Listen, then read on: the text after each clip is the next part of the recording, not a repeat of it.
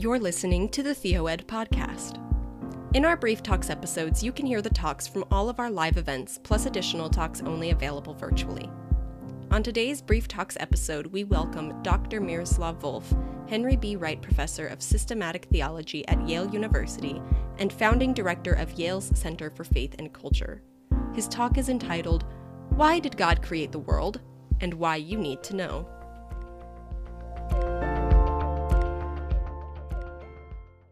So, why did God create the world?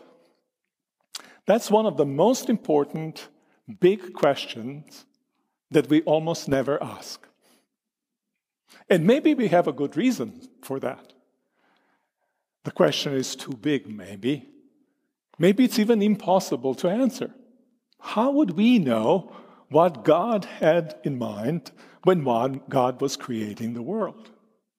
And even if we could answer this question, maybe the question itself is not particularly important. Maybe it's a little bit like this heavy philosophical question, which is why is there something rather than nothing? That's interesting for theological and philosophical geeks, but for the rest of us, not particularly exciting. Better maybe spend time attending to more urgent, more consequential issues, like helping improve lives of 2.6 billion people who live under $2 a day. Now, I'll return back to these 2.6 billion people, poor people, every single one of them child of God. And I'll try, try to show how knowing how to answer the story, why God, the question, why God created the world, is important for them too. But first, let me ask you a question, a personal question.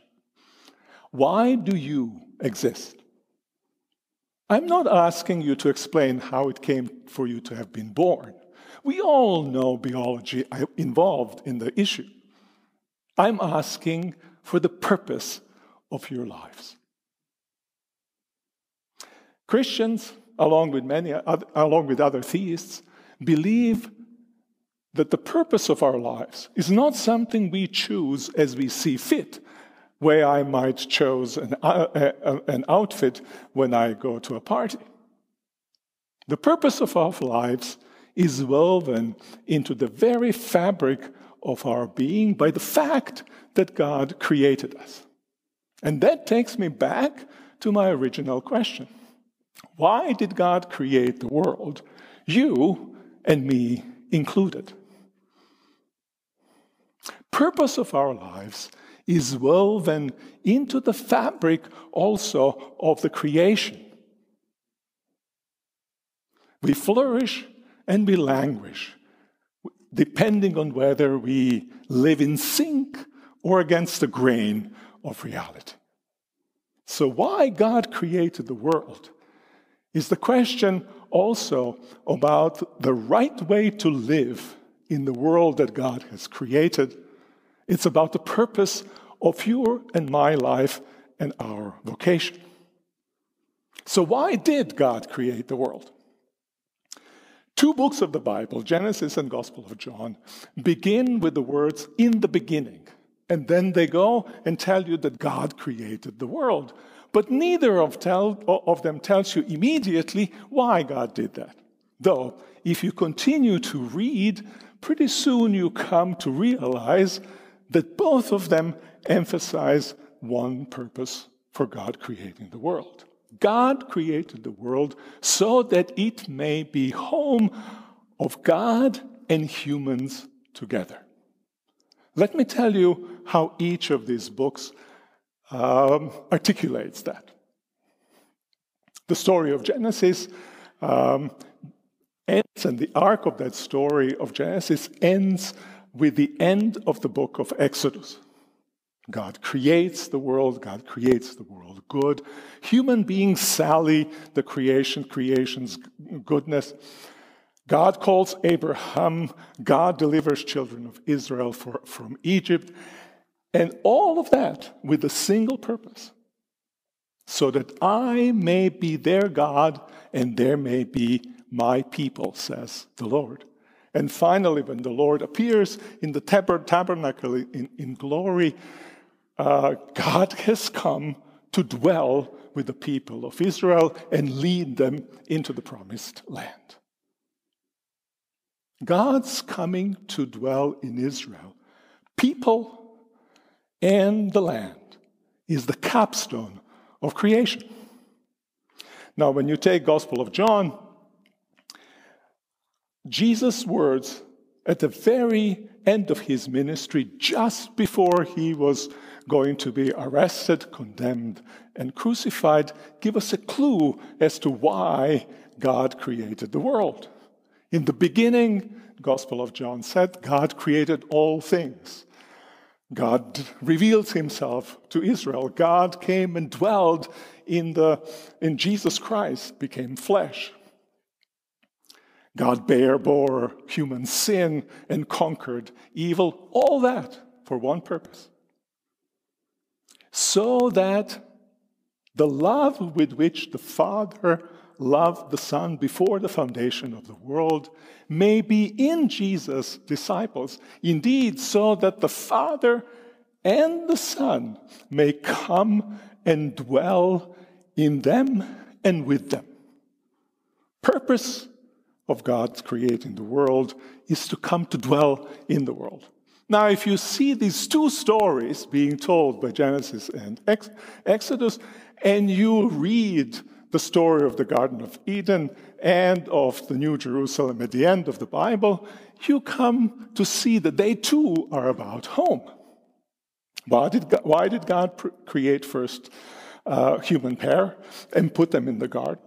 So that they would make the garden flourish as their home. And why did God show up when the evening breezes came to walk in the garden? Because the garden wasn't just their home, the garden was also the home of God. And finally, at the end, John of Patmos sees the new Jerusalem coming down from heaven onto the renewed earth. Now, so that he doesn't miss what's right there in front of his eyes, a loud voice from God's throne says, Behold, the home of God among mortals. He will be with them, and they will be God's people. God and all the peoples of the earth having a home together that's the end of the book of Revelation. So, why God created the world is not a difficult question to answer at all. God has given that answer, and the answer is that the God, the Creator, is a homemaker God. Now, let's return back to these 2.6 billion people, impoverished people most of them homeless, many of them homeless, and most of them living in conditions that, that we would not even describe as home. I want to take this idea of poverty and analyze through that and another three, uh, three um, dimensions of home destroying forces in the world today.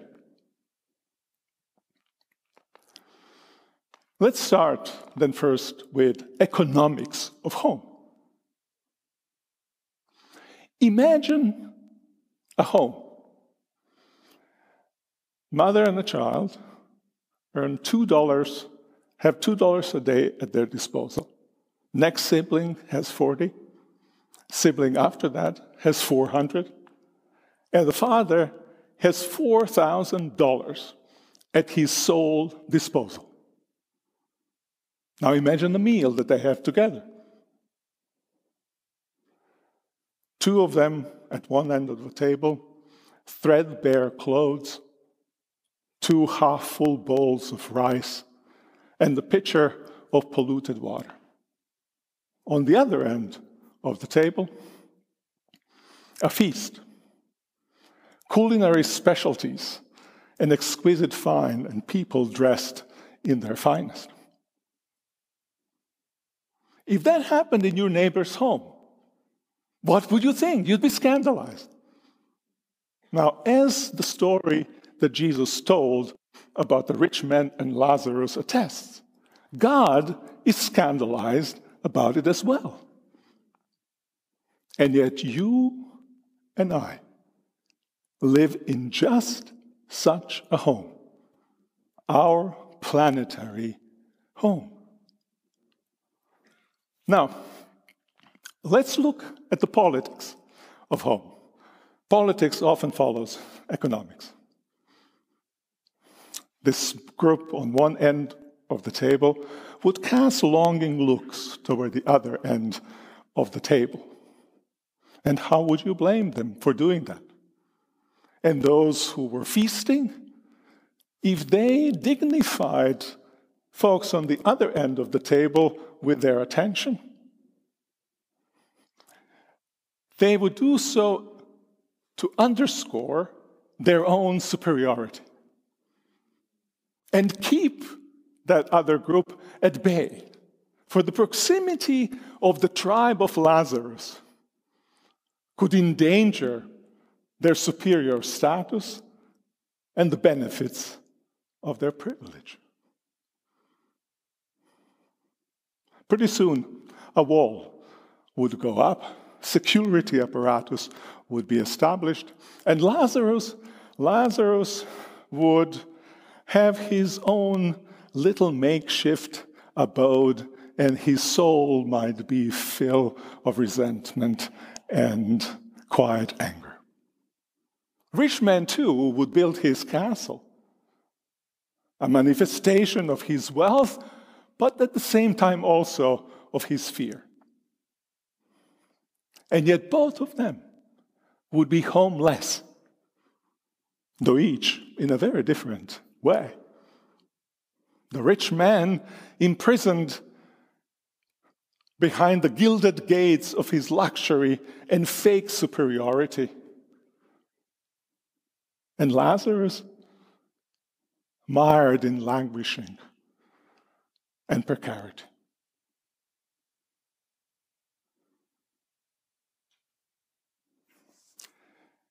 Wealth and power are the two great enemies in God's homemaking project. Maybe I should put it this way not wealth and poverty as such, but our investments, our love of wealth, and our love and misuse of power are home destroying forces. Without some wealth and some power, we couldn't have home. Indeed, without some wealth and some power, we couldn't even exist. And yet, when these acquire monstrous feature of what the Bible calls mammon and leviathan, they become home destroying and subvert our languishing and our belonging. Now, mammon and leviathan are ancient uh, enemies of home. It's also important for us to be on lookout of more modern versions or more modern homes, uh, um, home destroying uh, forces. I'll mention only two. And they also have kind of modern sounding names reification and escalation. But don't be fooled. Their force, their presence is everywhere around, and they too, like Leviathan and Mammon, are monsters. Let's look first at reification. Reification, you can call it in its modern term, or, or, or colloquial uh, term you can use for it, thingification. All things all God's creatures become things and mere things, liveless things. We have that tendency in most of the processes in modern society. Science is a very good example.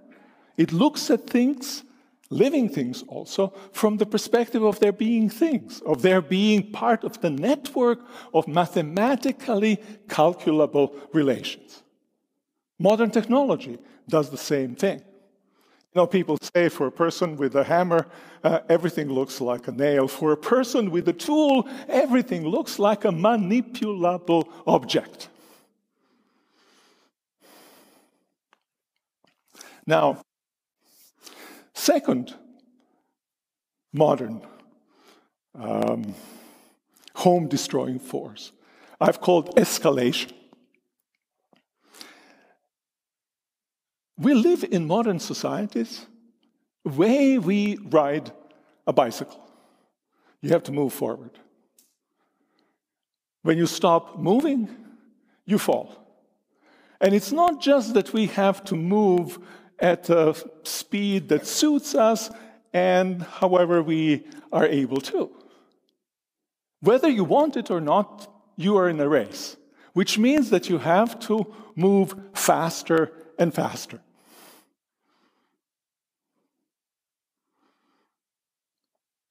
And yet, you always end up being behind.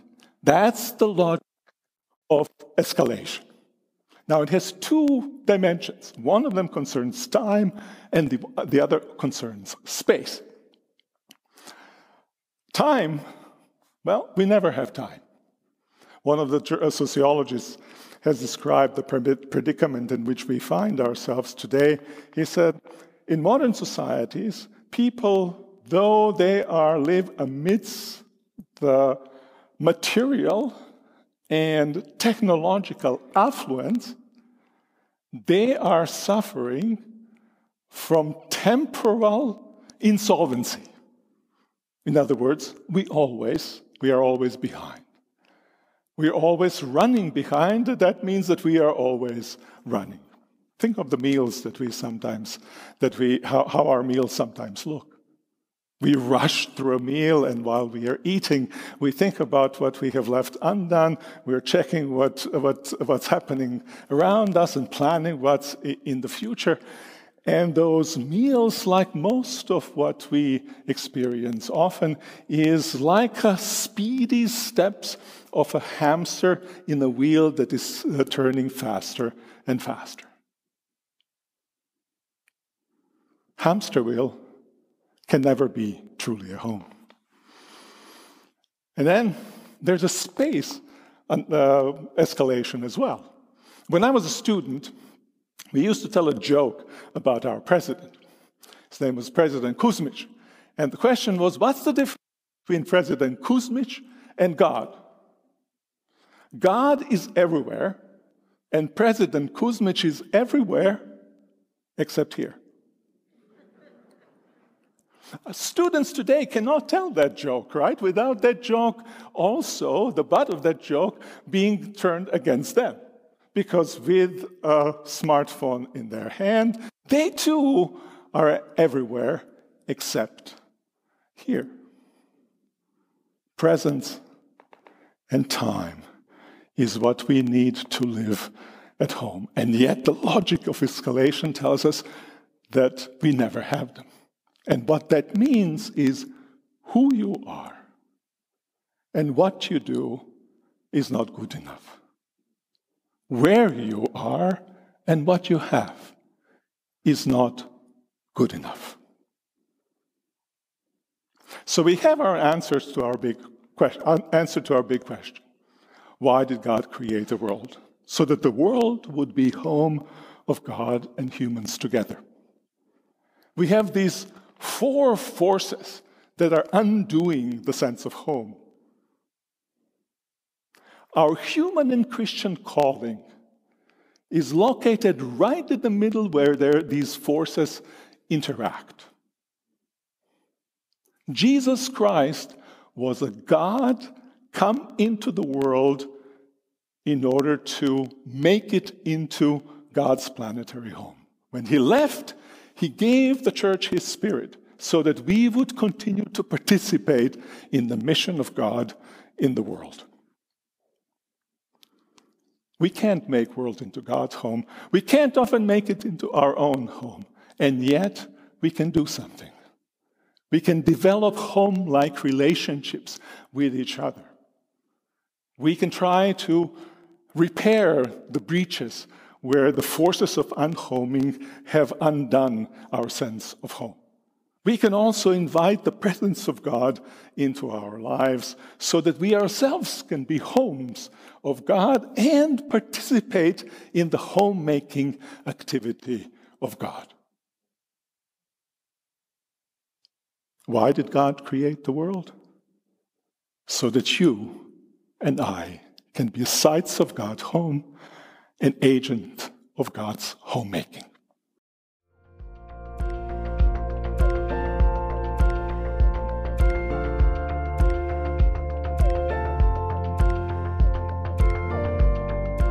We hope you have enjoyed this brief talk.